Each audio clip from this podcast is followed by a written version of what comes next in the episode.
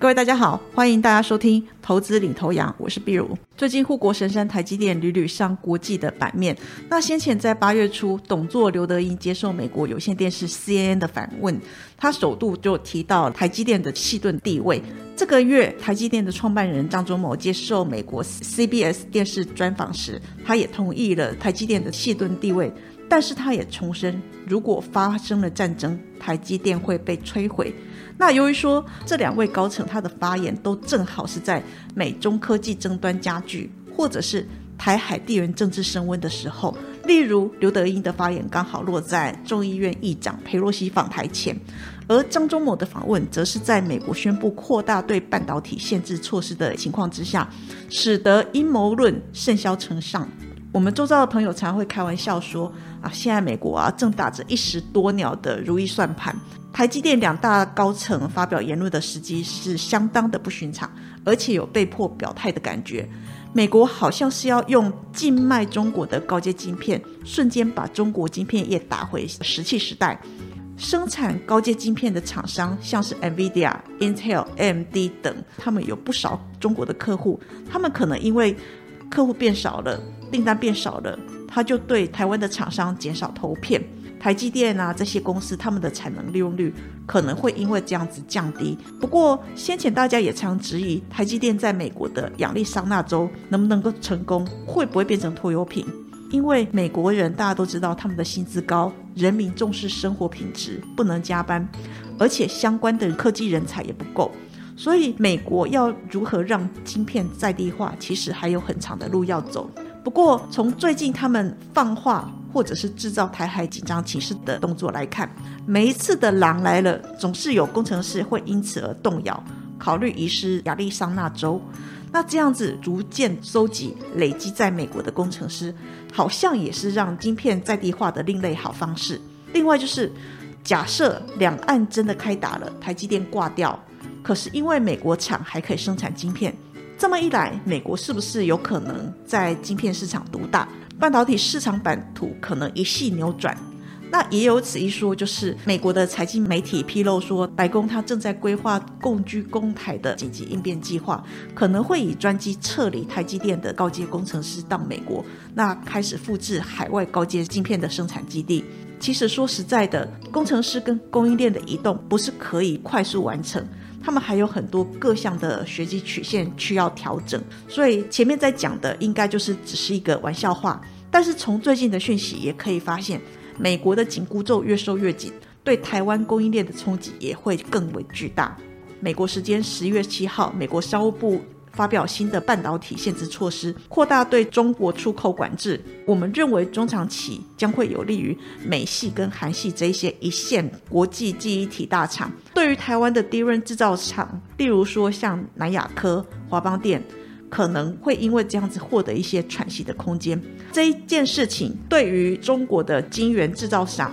以及全球的 AI。HPC 也是高效能运算晶片的供应商，还有全球半导体设备跟耗材厂商是相当的不利。台积电的中国营收占比虽然只有十个 percent。不过，它主要客户像是 AMD、NVIDIA 在高阶的晶片以及长期需求规划将会受到限制，可能会间接影响到台积电的先进制程产能利用率。随着中国的 AI 跟 HPC 自制化发展受到压抑，那我们认为难免影响到设计服务厂商的中国案件。不过，由于说 AI 跟 HPC 这个长线趋势还是向上，所以各方人马还是会积极的投入。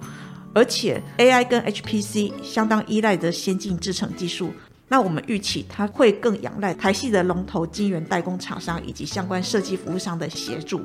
那整体来讲，在这个产业里面，长线趋势虽然向上，可是大部分的厂商还是需要挺过这一段的调整期，所以短中期对于 IC 设计服务厂商的营运跟股价，可能还是会造成一定程度的影响。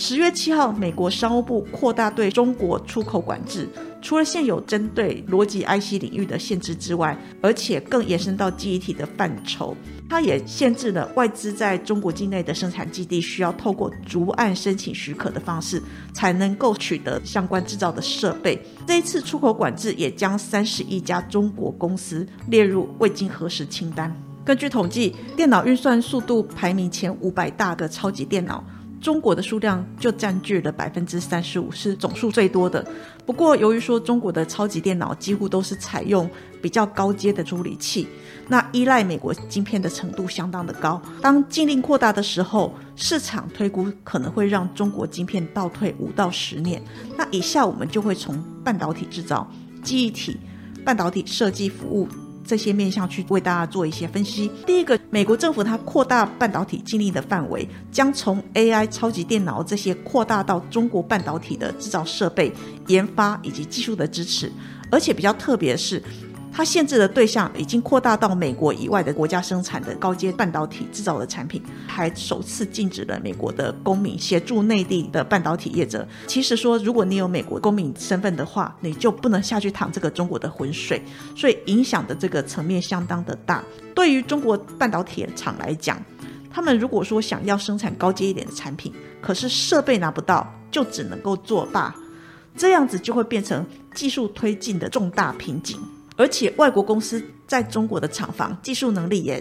因为这样子没有办法再向上推进，所以说将会不利于全球的半导体设备制造商业务的发展。而且由于拒绝推定的原则，也就是说你要能够提出不会对美国国安跟外交政策有不利影响的证据，它才会发放许可。这样子将会严重影响到中国半导体制造的技术能力。另外就是，目前不管是中国、美国的 I T 公司，他们的 H P C 或者 A I 的相关晶片，基本上都是透过台积电来制造的。我们观察到，二零二一年台积电的中国地区营收的贡献，大概是占它总营收的十个 percent。它主要的客户大部分都是着重在消费性以及通讯的产品。至于说在禁令方面，AI 跟超级电脑这些领域的比较少，比较有名的就是比特大陆。所以说，这个禁令对他中国的客户其实影响有限。但是我们要观察的是，它的高阶客户，因为 AMD、NVIDIA 这些厂商，他们可能会因为禁令，有一些客户他不能够卖，有一些产品他不能卖，所以客户跟业绩都变少了。如果说客户跟业绩变少了，对台积电的这边的一个下单，它可能会缩减。造成公司先进制程产能利用率会掉下来。另外，在低润制造方面，现在中国境内比较大的制造商包括了像是长兴储存、福建晋华集成、SK 海力士无锡厂。那其中长兴储存虽然说没有被列在未经核实清单里面，不过长兴储存正逐渐转换它的生产制程到更高阶的低润。而且未来整体的产能也会提高，产品的种类也会从标准型的低润扩大到立即型的低润，所以公司持续新建新的厂房，尽力一下，未来公司后续可能会面临到设备取得的难题。随着美国对制造设备的管制，可能会拖累中细的低润扩产速度，对于台商将会有一些帮助。我们认为对南亚科、华邦电这些中长期的竞争压力，渴望获得一些疏解。另外就是在 SK 海力士的无锡厂，它占全世界低润产能大概是有十三个 percent。由于说它的制程已经演进到比较先进的制程，未来它如果想要扩产，或者是朝向更先进的制程，购买设备都要有个案许可证。这样子，我们认为它可能会影响到 SK 海力士后续在中国的扩产步伐，甚至它可能会考虑把高阶的生产移回韩国。进一步来看，在这种地缘政治的考量之下。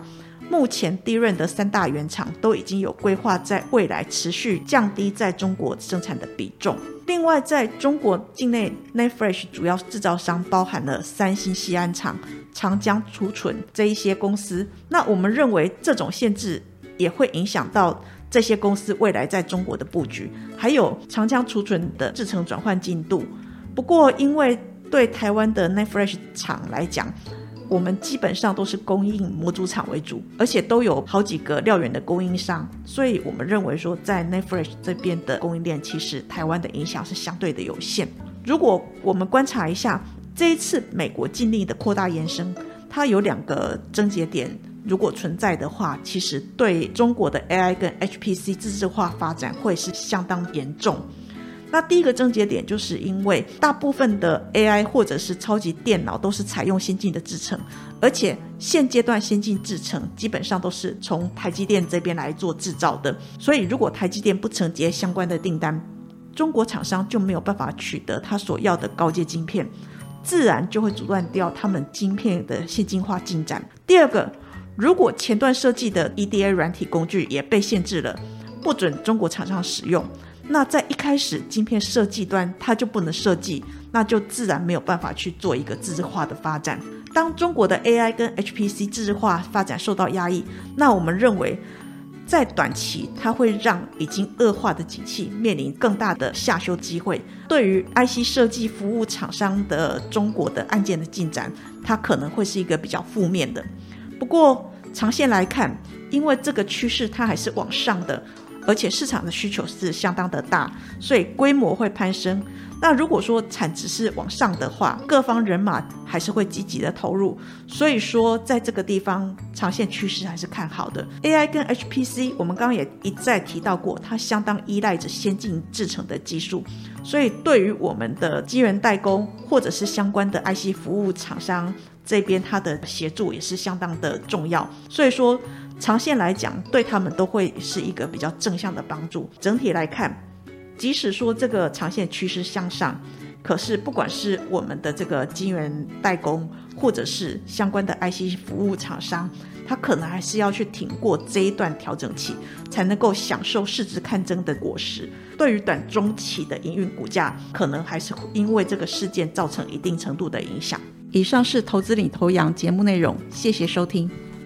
本公司与所推介分析之个别有价证券无不当之财务利益关系。本节目资料仅供参考，投资人应独立判断、审慎评估并自负投资风险。